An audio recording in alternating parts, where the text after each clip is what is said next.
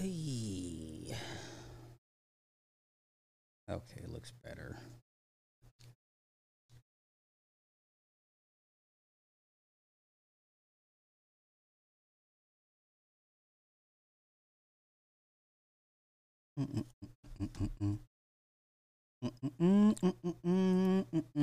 All right, everybody, come on back. I fixed it. I fixed it. It. I fixed it. I fixed it.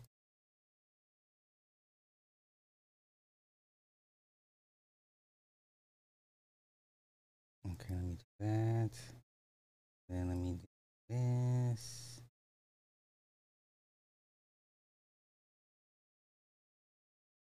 Oh, I did the Obamas in there, didn't I? Green, green. Okay, the Obamas. The Obamas. Okay, okay, okay. All right. All right, I, I fixed I fixed it, y'all. It, I fixed it. it.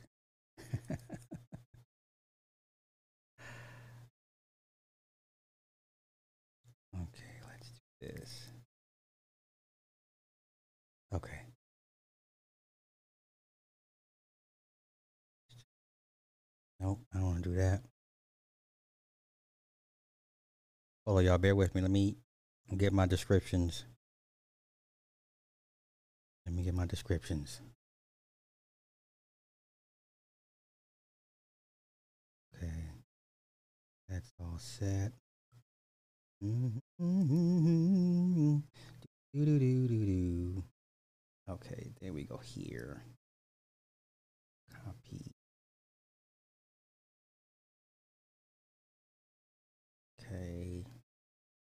All right, all right. I'll do the thumbnails later, man. I ain't got time to do do do do. do I don't have time for thumbnails right now. All right. Where we at? Where we at? Where's everybody? Okay, we back. All right, all right, all right. My bad. I fixed it. No more herky jerky. No more drop frames. I should be good to go. All right. Okay. How's the other half of that sandwich? I wouldn't know. Wait, what was the question, Sexy Red? What was the question? what was the question? I think I watched someone about this woman's case. Yo, it's crazy, right? It's crazy. Her case is crazy. Yeah. Yo, this was like this I had like this whole I had like this whole bad mom thing planned out. And I'm like, well shit. Um, and then I went down a rabbit hole and that was pretty much I, I came up, you know, it, went like why the men have their hands on their hip waiting in line? Because they were waiting, they were impatient. I don't know. I, don't know. Okay, let's get to it. Let's get to it. Yeah, yeah, yeah. We bike, we bike. Let's get to who Patricia Starr. Look, I got listen. I done went down a rabbit hole, found some old cases that I didn't know was was going on, and it's, it's wildness. It's wildness. So come down this rabbit hole with me, y'all. Come down this rabbit hole with your boy. Come down this rabbit hole with your boy. All right. Let's go. Let's go.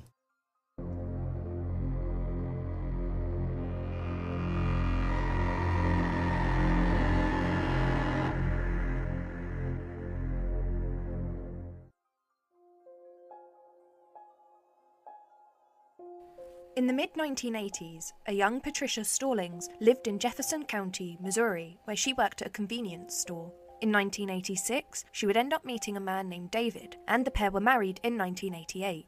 They were excited to start their new lives by having a family together and moving into their dream home, a small white house overlooking a large lake. They wasted no time, and in April of the next year, Patricia gave birth to their son, Ryan. Everything seemed perfect until the evening of July 7th, 1989, when three month old Ryan began Uh-oh. vomiting and Uh-oh. wasn't able to keep his food down. Mm. Over the next few days, Patricia noticed that he became more lethargic and his breathing increasingly laboured. As a concerned new mother, Patricia took Ryan to the Cardinal Glennon Children's Hospital in St. Louis, where he was immediately admitted to the paediatric intensive care unit.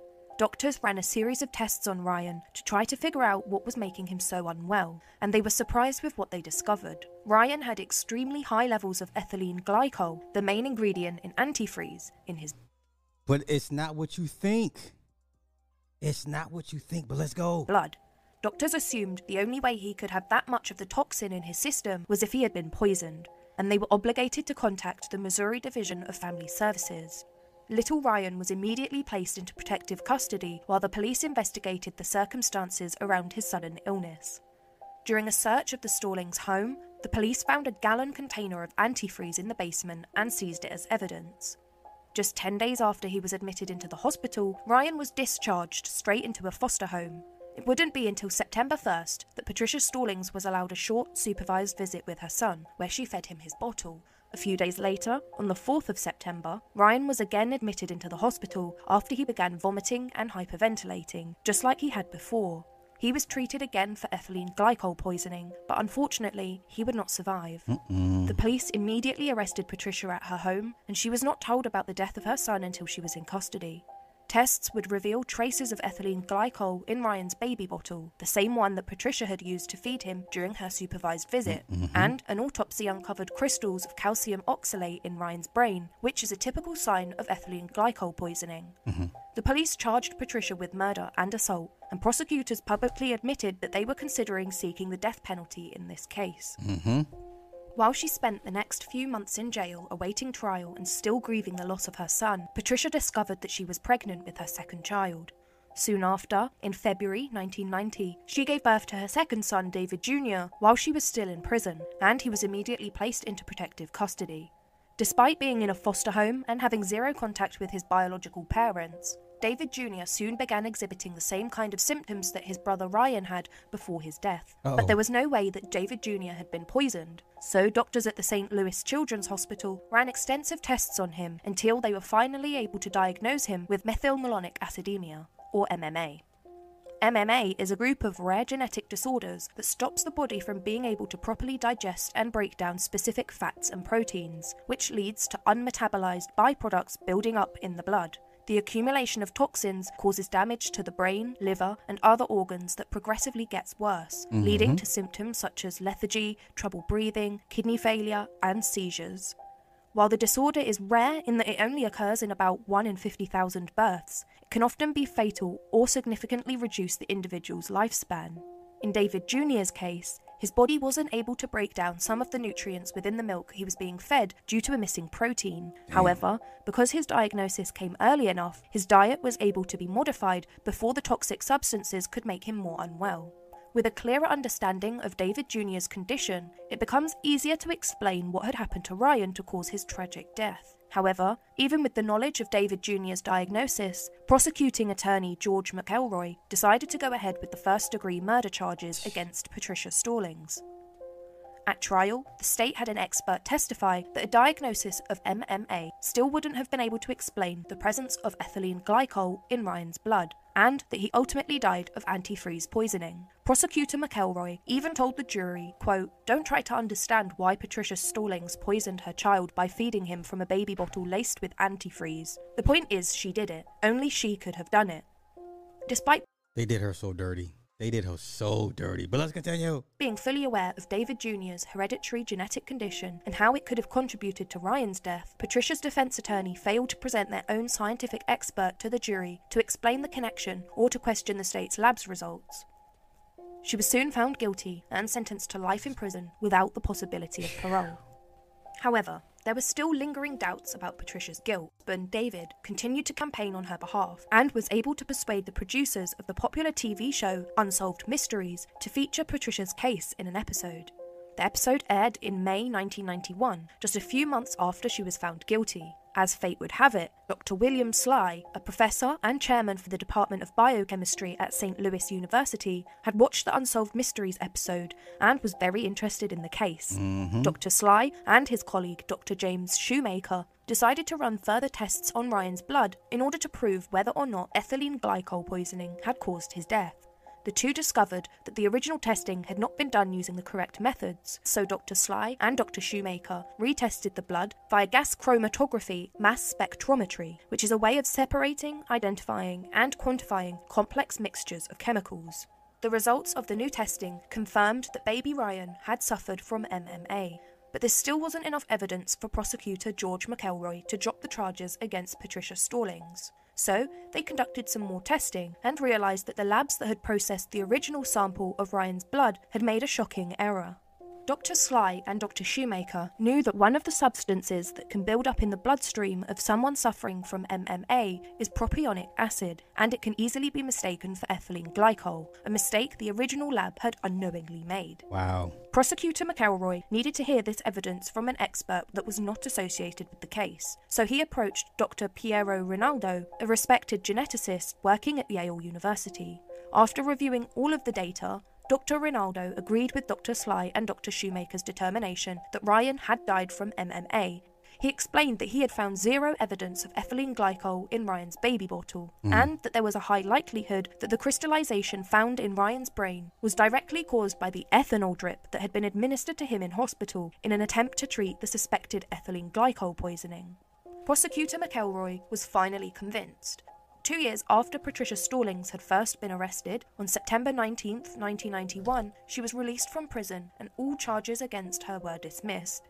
She was finally free to reunite with her husband and surviving son, to begin to grieve for the loss of her firstborn child, and to figure out a way to manage David Jr.'s new MMA diagnosis. Patricia and her husband David filed lawsuits against the hospital that had dealt with Ryan's care As she should. Let's go. and the laboratories that had got his diagnosis wrong. They received out of court settlements, however, this likely failed to make up for the trauma the family had experienced.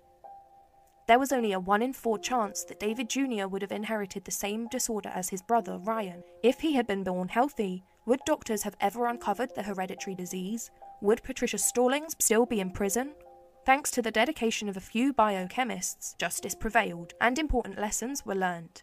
And most significantly, David Jr.'s swift diagnosis meant that doctors were able to minimize the symptoms of his MMA, which allowed him to live a relatively normal life until he died in 2013 at age 23.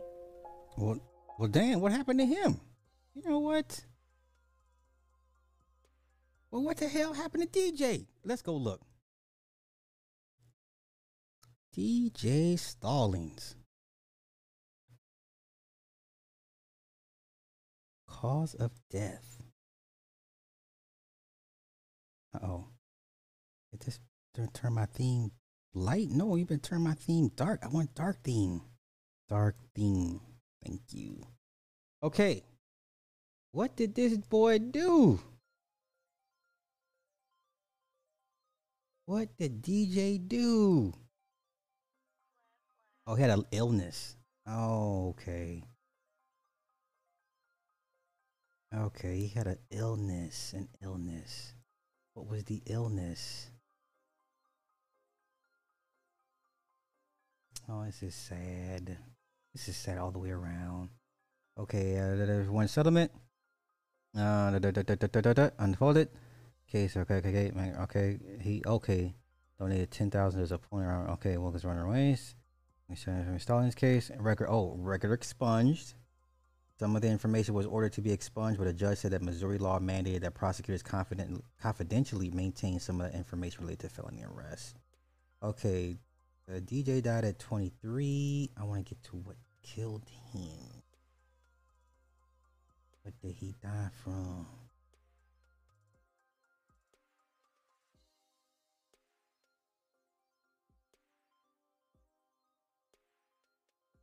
That's the daddy. The daddy died one. Oh no, Sweet. No, okay, never, never, not. No, he died April thirtieth, twenty nineteen, age fifty seven. That was pretty young. None, no one died. They all died pretty. Shit, I don't know. Okay, okay, let's see.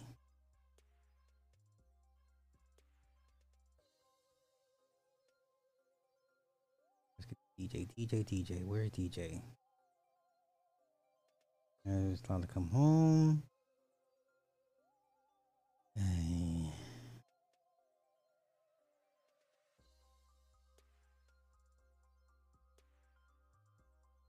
Um. Okay. Doesn't say what he died from. It just says long illness.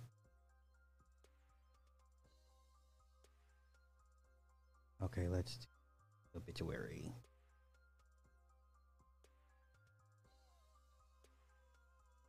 No, that's not him. That's the daddy. I want the son. Here we go.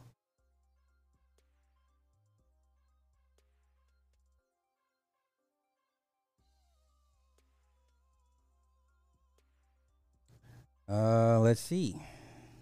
Died on September 17th. At age 20, was buried in the Redemption Barracks National Cemetery. Okay, but it's not saying what, what, what took him out though. I, all, I, all I could find was a was a was an illness. That sucks. That whole family's fucking cursed, man. Unfortunately, that whole family cursed. Okay. Let's get to our next rabbit hole story that I was not prepared for. Holy shnikey. This is from 2012. Kimberly Saenz, ex nurse convicted of bleach killings, sentenced to life in prison. This heifer here. You know what? Let's see if we can find on YouTube.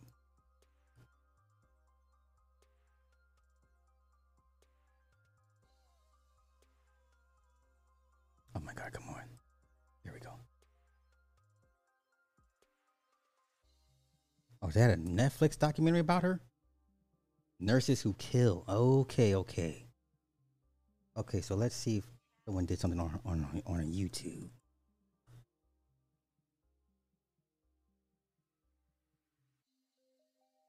This is an hour long. We're not gonna do. No, we're not gonna go through all this. I don't want nothing.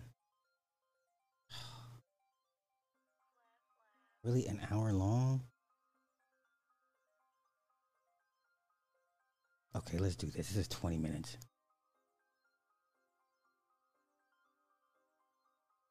Let's see what they tell. Alicia, you know what you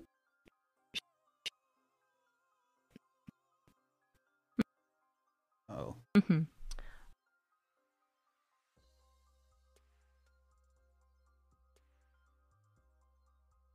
adult life Mhm. when she discovered. nah, y'all just talking around your mouth. I want to get to her actual story.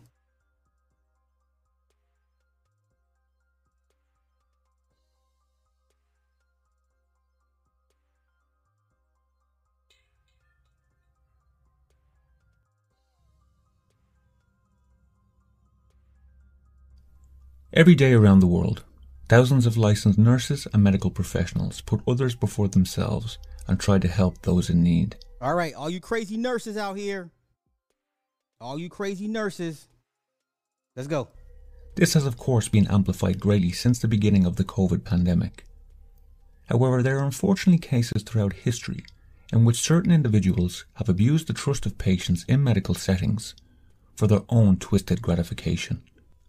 Kimberly Clark Fowler was born on November 3, 1973, in Massachusetts.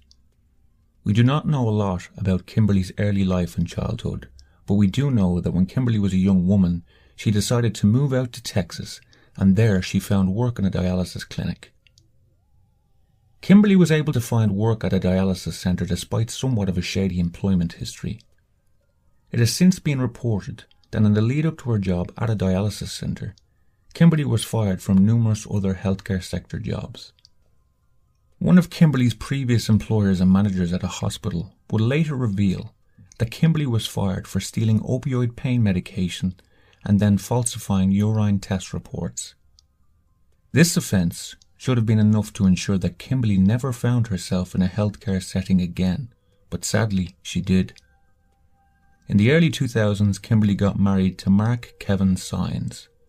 The newly married couple had two children together, but they had a turbulent relationship. Shortly after getting married, Kimberly began to develop a drug problem. This was likely linked to her previous offence at the hospital and her subsequent termination for stealing opioids. Kimberly also became addicted to prescription medication and developed somewhat of a fondness for alcohol. On one occasion, Kimberly found herself being arrested for public intoxication and a criminal trespass charge.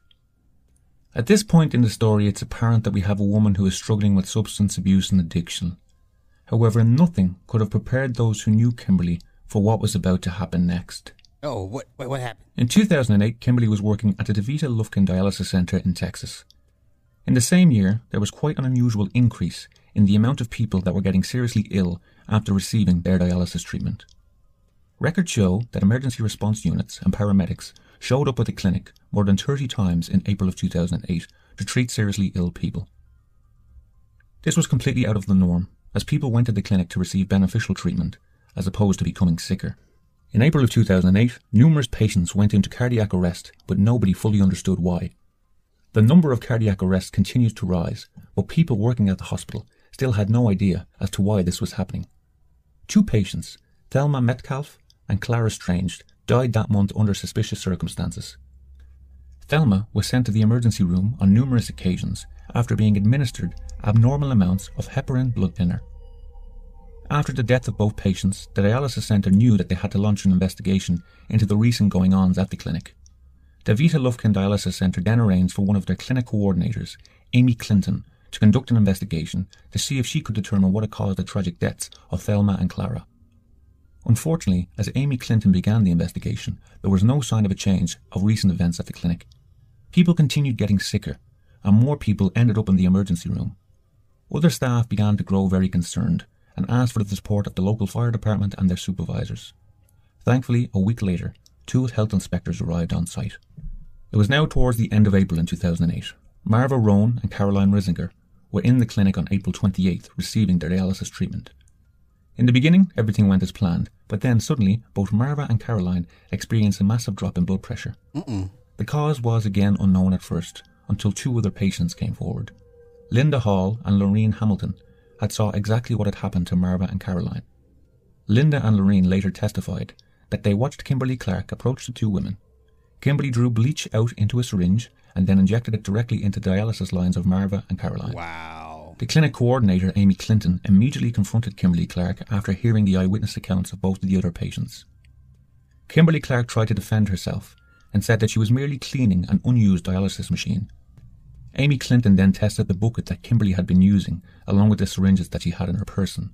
All of them returned a positive test for bleach. Local law enforcement were by now at the clinic and had taken over operations. The clinic was closed down for two full weeks while a full scale investigation took place. More tests were conducted on the syringes that Kimberly had been using, and these also tested positive for bleach. Jeez. Kimberly was immediately fired and had her nursing license suspended. Despite being ousted, Kimberly soon brashly applied for a job as a receptionist in the local Lufkin Medical Centre. As Kimberly continued looking for new employment, the police began looking into Kimberly's background and brought in experts to lead up the investigation. An epidemiologist later recounted that Kimberly had been on duty every day at the Lufkin Dialysis Centre when somebody died or became seriously ill. It was no coincidence, and the amount of evidence against Kimberly continued to increase as the days went by. The police then took Kimberly's computer hard drives and looked into her internet history. Kimberly had actively been looking up methods of killing people using bleach Holy for quite shit. some time. The police then brought the suspended nurse in for questioning. During an interview with police, Kimberly spoke about using bleach to clean lines and measuring it out with a needle. Kimberly said this to the officers in the interview straight off the bat, before detectives even mentioned bleach. Kimberly had just inadvertently confessed to her own crimes, and now found herself being charged with aggravated assault and five counts of hmm. capital murder. While behind bars, two former co-workers of Kimberly's came forward. Candice Lackey said Kimberly Clark had a great deal of dislike for several of the patients that she treated. Coincidentally, these patients hmm. sadly died. The initial stages of the prosecution against Kimberly Clark proved to be very difficult. There was no way at first of determining how the bleach had went from the syringe into the dialysis lines and then on into the victim's bloodstreams. These murders took place before any studies had been done on how to detect bleach in human blood.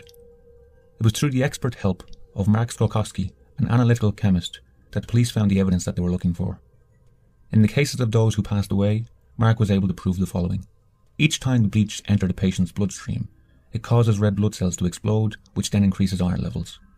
This process is known as hemolysis, and it leads to cardiac arrest and death. Kimberly Clark Saenz was convicted of killing five people. The death sentence was initially sought by the prosecution team, but that never materialized. Kimberly was given five concurrent life sentences, no parole, and three consecutive 20 year sentences for assault.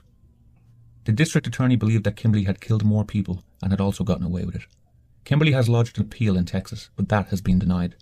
As of today, she is behind bars and will remain there for the rest of her natural life. Kimberly Clark Saenz took the lives of people who are most vulnerable. This is a terrible story and a tragic loss of life. I would like to send my deepest sympathies and condolences to anyone affected by the crimes of this woman, and may Clara Strange, Thelma Metcalf, Garland Kelly, Cora Bryan, and Opal Few rest in peace. I greatly appreciate anyone who took the time to watch this video. If you enjoyed This the content, please horrible. This is horrible. Okay. That's not, I don't think this is the worst story. The worst story I came across while doing some rabbit hole digging. Uh, let's see. Let's get rid of that. Okay. This is for me the worst of what we'll cover today. Yeah, this is by far the worst. Like, hands down. Okay. Mary Vincent. She was 15 at the time. Okay. Okay. Here we go. Um, Singleton then assaulted her, raped her multiple times, and then cut her arms off before dumping her into the Del Puerto Canyon. The teenager managed to stumble three miles to the nearest road where she was discovered and taken to the hospital. She had survived a harrowing ordeal, but her story was only beginning. So, Mary Vincent grew up in Las Vegas. She ran away from home at the age of 15, moved to California with a boyfriend, where the two lived out of a car. However, he was soon arrested for attacking another teenage girl, and Vincent was on her own. She decided to hitchhike nearly 400 miles to Corona, California, where her grandfather lived. When the 50 year old Lawrence Singleton pulled over and offered Vincent a ride, she naively accepted as, as he seemed like a friendly older man. Not long after climbing into Singleton's van, Mary Vincent realized she may have made a mistake. He asked her if she was sick after she sneezed and then put his hand on her neck to check her temperature. However, Vincent thought that he was simply being kind and she soon fell asleep. When she awoke, however, she noticed that they were traveling the wrong way on the road. She grew uneasy and found a sharp stick in the vehicle. Vincent pointed it at Singleton and ordered him to turn around. Singleton claimed he was just an honest man who made a mistake and started driving back in the right direction, but he soon pulled over to take a bathroom break. Vincent stepped out of the vehicle to stretch her legs and bent over to tie her shoe, and then Singleton hit her in the head and dragged her into the back of the van, where he attacked her while telling her that he would kill her if she screamed. As Vincent begged Singleton to let her go, he suddenly said, You want to be free? I'll set you free. He then grabbed a hatchet and cut off both of the girl's arms below the elbow and stated, Okay, now you're free. Singleton uh, pushed Mary Vincent down an embankment and left her to die in a concrete pipe. But against all odds, she somehow managed to survive. Naked and falling in and out of consciousness, Mary Vincent managed to crawl out of the canyon and walk three miles back to Interstate 5. She held what remained of her arms straight up so that she wouldn't lose as much blood. The first car that Vincent turned, saw turned around and sped away, frightened by the sight of her, of course. Fortunately, a second car stopped and drove her to a nearby hospital. After intense surgery to save her life, she was fitted with prosthetic arms, a change that would take years of physical therapy for her to adjust to. She also underwent intensive psychotherapy to help her cope with the trauma she experienced. Uh, I have been led. I had been a lead dancer at the Lido de Paris in La- Las Vegas. Uh, Vincent said 1997, then Hawaii and Australia. I'm serious. I'm really good on my feet. But when this happened, they had to take some parts of my leg just to save my right arm. Thankfully, Vincent was able to provide such a detailed description of Lawrence Singleton to authorities that he was quickly identified by the police sketch and arrested. Mary Vincent testified against her attacker in court, and as she and as she left the stand, Singleton reportedly whispered to her, "I'll finish this job if it takes me the rest of my life." Ultimately, Singleton was found guilty of rape, uh, kidnapping, and attempted murder. However, he served just over eight years in prison and was released on parole for good behavior. From that point on, Vincent lived her life in fear, worried that Singleton would follow through on his promise one day. Tragically, he did. But Vincent wasn't the one on the receiving end. Holy cow. I didn't know this about this part.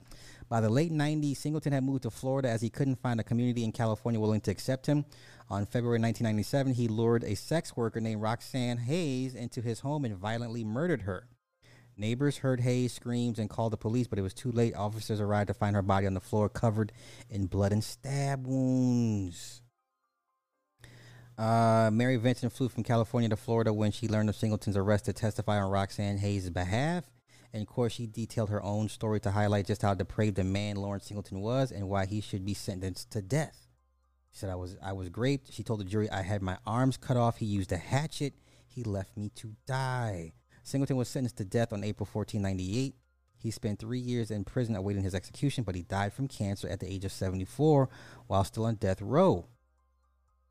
Uh, in the years following the attack, Vincent wasn't sure she would ever live a normal life. She struggled, got married, and then divorced, had two children, and eventually found uh, founded the Mary Vincent Foundation to help other survivors of violent crimes. That's her. Okay, okay. He destroyed everything about me, my way of thinking, my way of life, holding on to innocence, and I'm still doing everything I can to hold on. I've broken bones thanks to my nightmares. I've jumped up and dislocated my shoulder just trying to get out of bed. I've cracked ribs and smashed my nose. Eventually, however, Vincent discovered art and it helped her cope with the trauma of what she's been through. She couldn't afford to buy high end prosthetic arms, so she created her own using parts from refrigerators and stereo systems, and she taught herself to draw and paint using her inventions. Jeez. This is horrible, y'all. I wasn't ready. I wasn't ready. Okay, let's see what she looks like now. Wait, wait, wait. Oh my god. Come on. Damn it. Okay, let's see what she looks like now. No, no, no, let's do this. Let's do this. Mary Vincent. Vincent. Oh, they made a movie out of this?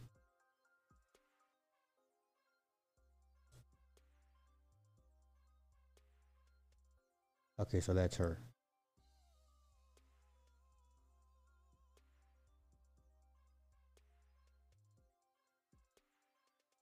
Oh, okay, okay.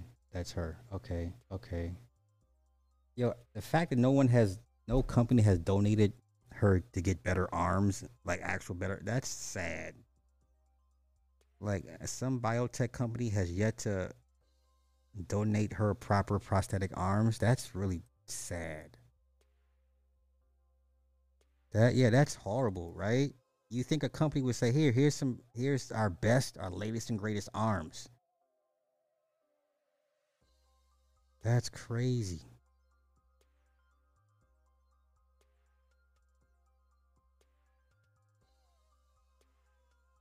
Wow.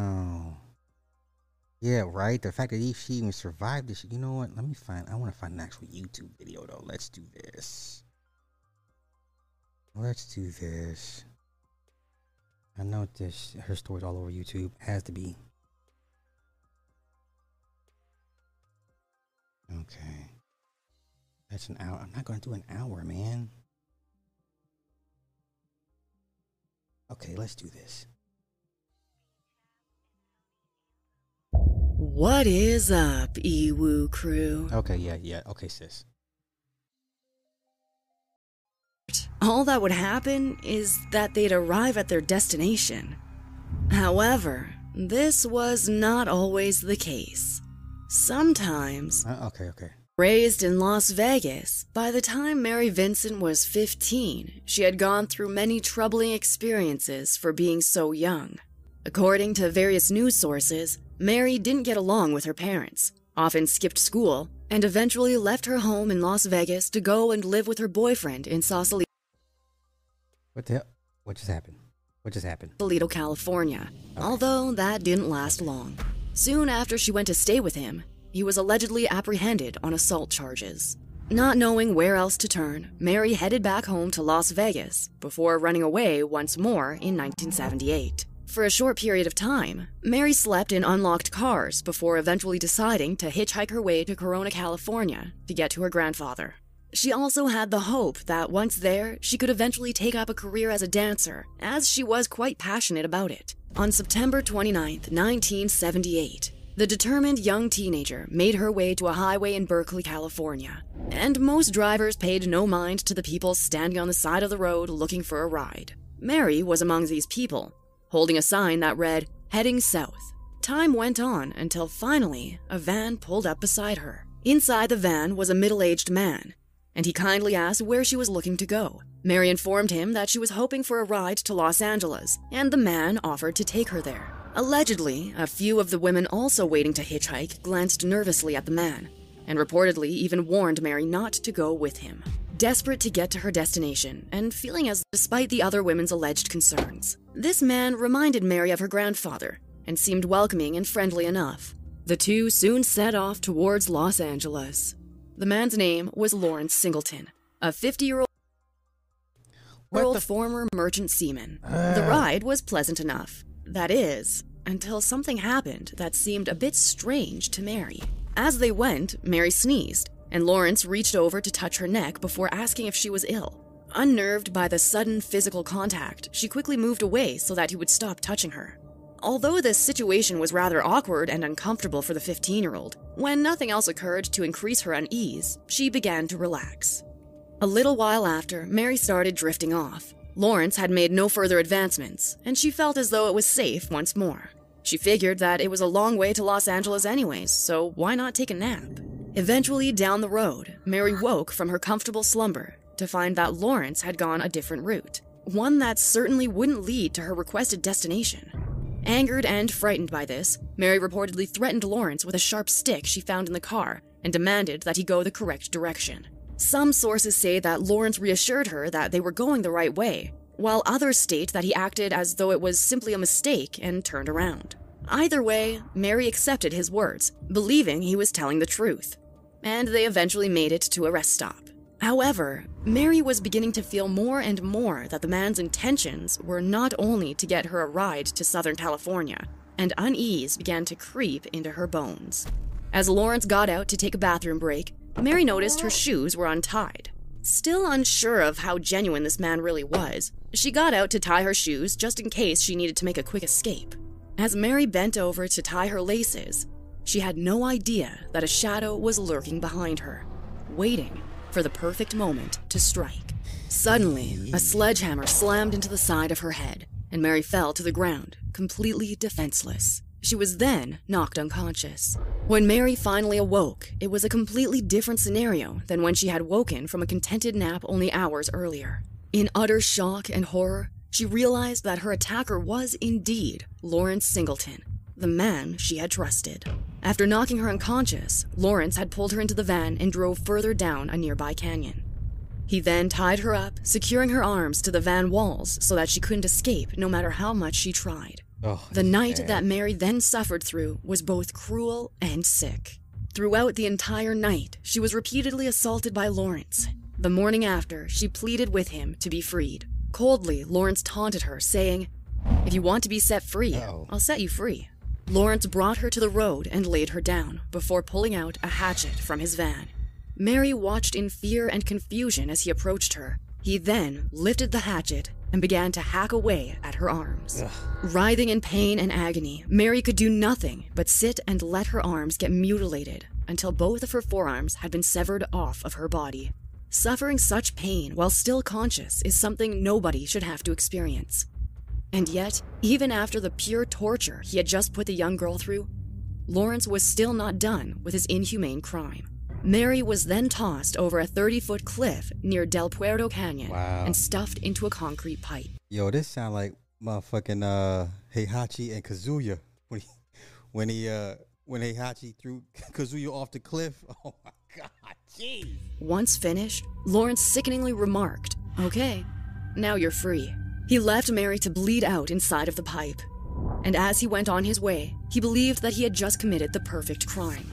And yet, even as Mary bled out and suffered excruciating pain, she was not ready to give up. One thought remained with her how terrible it would be if she let this man commit the same crime against other teenage girls. Miraculously, Mary managed to cover what was left of her arms in mud and mustered the strength to try and find help. She dragged herself back up the cliff and then proceeded to walk an entire three miles to the nearest highway, all the while holding her arms up to keep the bleeding to a minimum, as well as prevent her muscles from falling out. Allegedly, Wow. the first sign of help she found was a car. However, when the occupants of the vehicle caught sight of her, they sped off in fear, and Mary was left hopelessly by herself. Two individuals found Mary soon after and immediately rushed her to the hospital. Even after her harrowing captivity, she managed to make it out of the brutal situation alive. Mary was determined not to let Lawrence get away with the horror that he had committed against her, and she later gave a detailed description of the man who had attempted to kill her, one that would help the police find and arrest him. By the time Lawrence was arrested, Mary had been given prosthetic arms, and parts of her leg were used to help salvage what was left of her right arm. Mm. Because of this mm. crucial operation, Mary was no longer able to dance, and has since been forced to forget her dreams of ever becoming a dancer. Although Mary had gone through so much already, there still was more that had to be done to ensure Lawrence would be brought to justice. When a trial began six months after the crime had been committed, she was ready to testify against him, even though the idea of facing her attacker must have been thoroughly horrifying. Lawrence ended up receiving a mere 14 years in prison for his disturbing acts. Even worse, Lawrence could eventually be eligible for parole. While in court, he had whispered a disturbing threat to Mary I'll finish this job, even if it takes the rest of my life. Mary, who was still only a teenager, paled and left the courtroom, and only later did she reveal what he had whispered. Mary received little compensation after everything that she had endured, even though it was extremely difficult to find a job due to her life altering injuries. Although she was supposed to receive $2.56 million from Lawrence after winning a civil judgment, she ended up with nothing since he hmm. had no money to his name.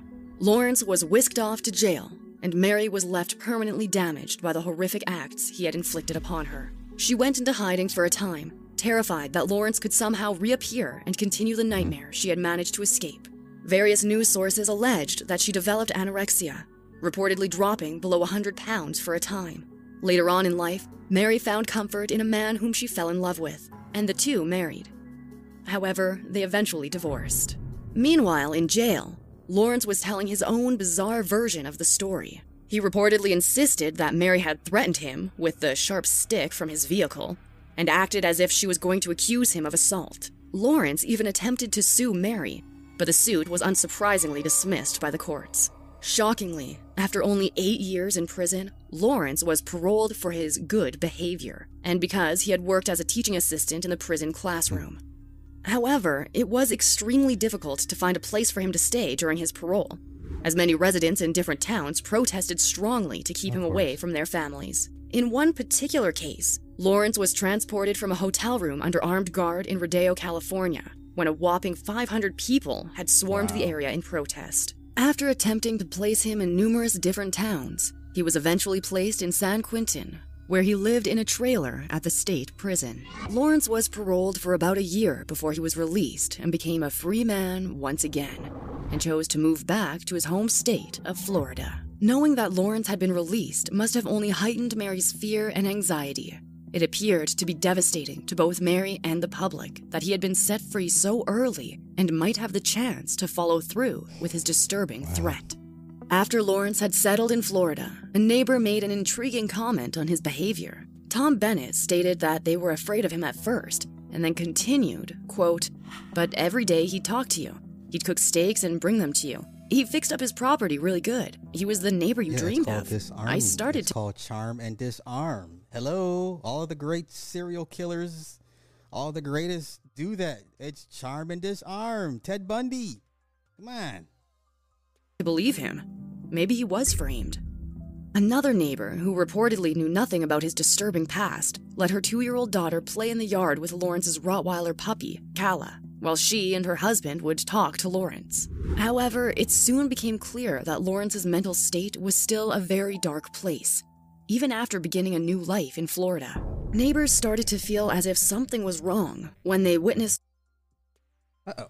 Lawrence repeatedly getting in and out of his vehicle. When they went to check up on him, they found him unconscious. They promptly called 911, and it was soon revealed that he had been funneling carbon monoxide into his van. A note was later found and starts out by saying, I hope that I find peace. Before continuing, I would like to thank everyone who helped me. Please have me cremated and have my ashes thrown into Palm River on the outgoing tide. Surviving the attempt to take his own life, Lawrence was then taken to a psychiatric care center and soon released.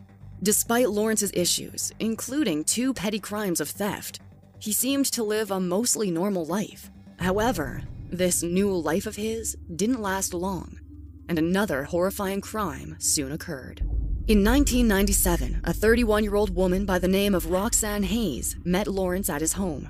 Roxanne was a prostitute and worked to support her three young children, all of whom she loved deeply.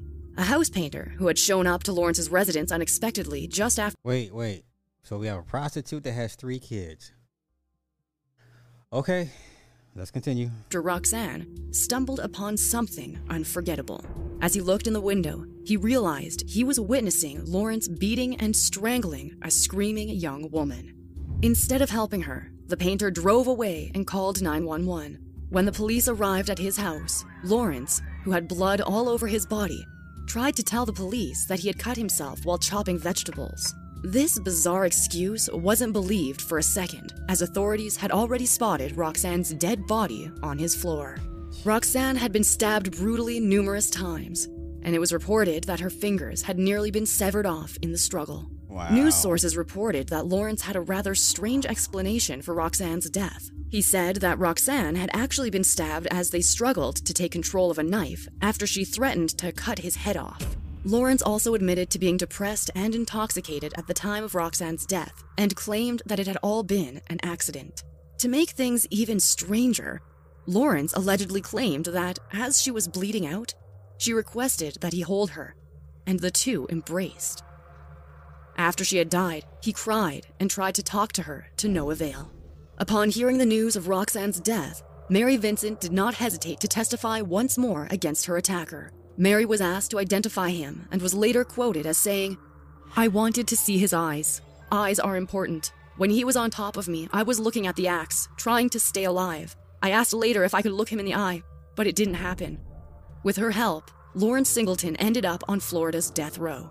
Despite his numerous strange explanations and excuses, Lawrence was later quoted as saying, I was framed the first time, but this time I did it. Oh. Roxanne's children, who were all very young at the time, remember their mother fondly. Her four year old son recalled a fun game the two used to play together, and the other children made similarly emotional statements about their mother. In 2001, years after committing his first devastating crime, Lawrence Singleton died of cancer at the age of 74, before an execution could occur. Mary Vincent was finally able to live free of the fear that her previous captor would try and complete his terrifying promise to her.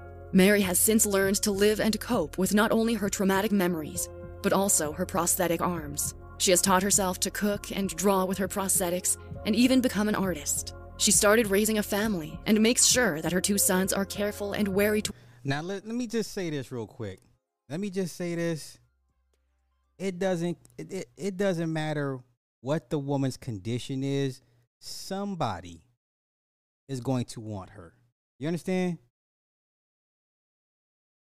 Pull this back. Let me get out of here. It does not matter what the woman's condition is.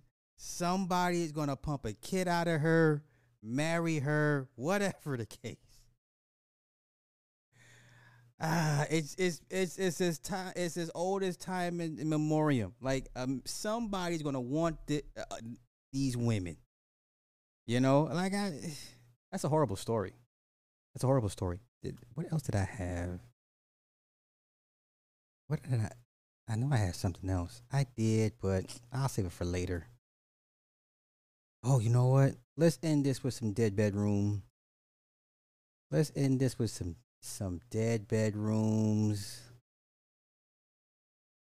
Okay, let me. And while I refresh that page, let me get up in these comments and uh Yeah, because of the appeal system, Nick. You know, you just can't execute. This ain't the. This ain't. This ain't the 1800s, bro. You just. Nick be ready to hang a motherfucker like guilty. All right, come on, let's get this thing wrapped up. Yeah, um, somebody's always gonna want these women. It doesn't matter. No leg, one arm, four, five, six kids. Some man is gonna want that woman. So, a prostitute who supports her kids. You know what? I'm. I'm. I have no comment. No comment. Yeah. Flight of the bum- bumblebee. yeah, all right, let's get out of here. Let's do some dead bedrooms and um we gonna call it a day. We're gonna call it a day. We gonna dead bedrooms coming right up. Let's go. I think we're gonna do three let's do three stories. Yeah. Uh oh. Oh, we got a bunch of new stories popping up. We'll do three. We'll do three. Jeez. They, see what I'm saying? Listen, if this doesn't, you know, if you think your situation is bad, there's always, always, always somebody going going through something much worse. Let's do. Let's try this one. Let's try this one. Let's see how bad this one is. Okay. Went from a totally dead bedroom for a couple of years to getting better late last year, beginning of this year. I broke my leg, so I wasn't making much of an effort. Now it's dead again because she sure isn't going to. It's been years three, four, five since she's initiated. I don't think I even really care anymore. I'm just tired of it all. For your information, I work, I help cook, I help clean. We have no kids, are financially stable, and my hygiene is impeccable. Okay, well, shit, bro. I don't, I don't, I don't know what to tell you. I don't know what to tell you on that one. Let's continue. Let's get, let's get to this one. Let's get to this one. I've gotten to the point that I just can't stand it anymore. I usually get up and leave the room when when whenever he's watching has a sex scene. It just oh wow, that's bad. Wait. I usually get up and leave the bedroom when whatever he's watching has a sex scene or even just a passionate kiss. Oh, she tired, tired. okay. I don't know what to do about that one. She that's that's messed up. Oh, let's do this one. Let's do this one. Let's do this one. Let's do this one. I've posted on here before about the dead bedroom me and my husband are going through. He cheated about three years ago and I took him back. Huge mistake.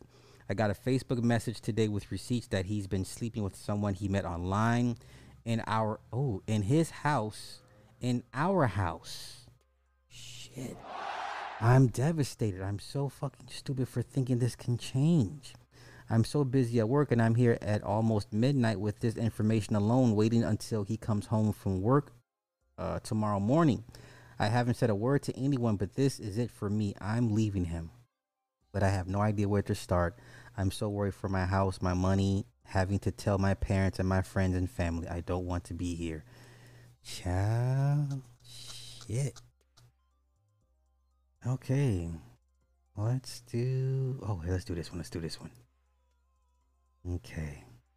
High libido to low libido for him. Okay, I consider myself a sexual person. With my partner, we've always had that going for us at least. Eight years later, and his omission of his porn habits, the way he treats me better when I'm fitter, and just generally his attitude towards women has really turned me off. I can look at him and see he is physically attractive, but it's been a death by a thousand cuts. It's really innocuous, innocuous things too, like a casual comment of "Whoa" if a girl's ass is highlighted in a movie or a photo, or him knowing the name of every movie star, wife, girlfriend, I had to ask him to not use his Instagram as softcore porn because all he followed was models. I will say he has changed and is working on his habits, but it frightens me that he would have lived the rest of his life this way if I had not pointed out anything. Uh, this mixed with his lying by omission or maybe even lying to himself has seriously diminished my attraction to him. It's bumming me the fuck out. Is this something that couples therapy could help with? I'm I'm in therapy on my own, but can only go so far with that. I thought that I could move past a lot of these things, but they always rear their ugly heads, and I'm afraid I will hold on to it forever. Yikes. Okay. Let's try. Oh, let's do this one. Update. Do an update. Lack of sex making me have low self esteem. Okay, let's try this one. Let's go to this one. All right, lack of sex making me have low self esteem. My girlfriend, 24 female, and I, 27 male, have been together for almost two years. We've been living together for over six months, and sex has been almost dead ever since we moved in. Even when we do, it's just missionary, and she tells me to make it quick. Wow. There's no passion, there's no love, there's no pleasure. We have sex maybe once every two to three weeks, and even then, it doesn't last longer than five minutes. I've spoken to her about it and made it clear it's important to me that it makes me feel unwanted and unsatisfied, but now I'm worried the damage is greater. My self esteem is at its lowest, and I find myself becoming jealous when she talks to other men. She tells me she's the problem and she doesn't know why she's like that, but there is little to no progress on her end. She doesn't see the urgency or refuses to see it. I've made it clear if nothing changes, as much as it hurts me to say this, I'll have no choice but to leave because, as much as this relationship has been great for me, 95% of it, and I don't want to lose her, but I find myself lonely and isolated, and I don't want to feel this way. It just doesn't seem fair or healthy. Mm, mm, mm. Mm, mm, mm. Okay. This will be the last one. Let me see. What, what, what am I looking on time? An hour? Yeah, this will be the last one. Okay. Let's do this one.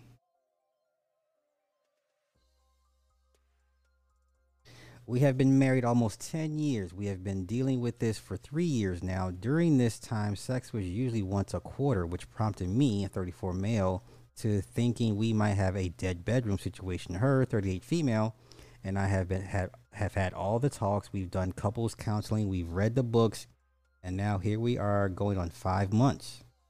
She says she is just not interested in sex at all and that it doesn't have anything to do with me. I just can't help but feel undesired. I have started sleeping in another room and I can tell that she is afraid that I won't come back to sleeping in her in bed with her. Honestly though, after going this long without sex, I don't really desire sleeping in bed with her. I don't know, maybe it's just a bit of retaliatory, but that's how I'm feeling, just at a loss. I mean, listen, these dating coaches are not moving the needle. They're not moving the needle. All right, last one. This will be the last one. Is once per month good? Not sure what to do anymore. Okay, my wife, low libido 42 female, and I, high libido 41 male, have been married for 19 years, and mismatched libidos have been an issue for most of our marriage. We've had to talk more times than I can count. She usually acknowledges how I feel and vaguely agrees to address the issue, but little progress is made. The marriage hasn't been entirely sexless. We would have sex every other month or so with lots of rejection in between. She will typically orgasm from either oral or PIV. When sex does happen, a couple of years ago, I couldn't take it anymore, and I was brutally honest as at as I had ever been regarding my feelings of rejection and loneliness, and told her I wanted us to work on things, but I was considering divorce. Things did improve for uh, for a few months. We tried scheduled sex, and in general, she became more loving, touching my arms, hugs, kisses before bed, maybe some hysterical bonding. Now, for the past year or so, things have declined again. We are having sex only once per month. I know for some of you that this would be amazing, so I'm sorry for complaining. She initi- she initiates, which is a change from most of the marriage, but it is only when her hormones are raging, and it is about the same time every month, about a week before her period. Okay, that's ovulation, but okay. that means she wants to get pregnant, sir. Jeez. Any other time I initiate, I get rejected. Likewise, suggestions of trying something new or trying to be sexually flirty don't go anywhere. I love her, and in general, we have a good relationship, and she will still remark that I am cute. She'll kiss me, hug me, etc., but sex is infrequent and always the same. I'm not sure what to do anymore. How many more talks can we have? I've put up with it for n- about 19 years.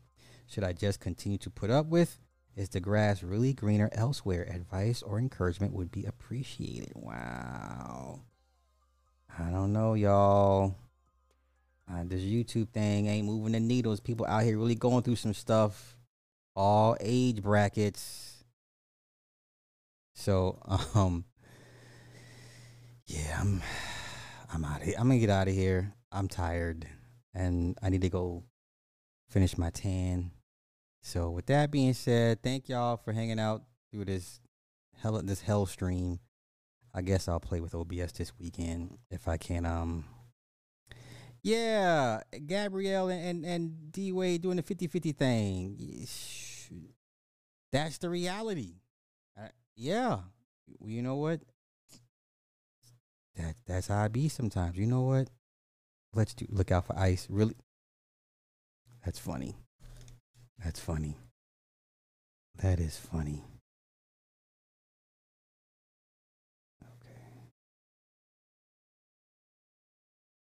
Yeah, I'm gonna get out of here. So, with that being said, go get that sandwich. Stay away from white men. You, I can't. I can't with y'all. I can't. I just can't. Yo, this vetting thing I keep hearing, there's no surefire way to vet anybody, but you can only do so much. So, um, maybe we'll revisit this topic another day, but I'm gonna get out of here. Um, yeah, so uh, definitely, I'll see y'all tomorrow. Y'all have a good night. Peace. Before I do that, I need to kind of twist the dagger some more to all my haters. All my haters. I'm only five five. Super slides five five and gets plenty of ass.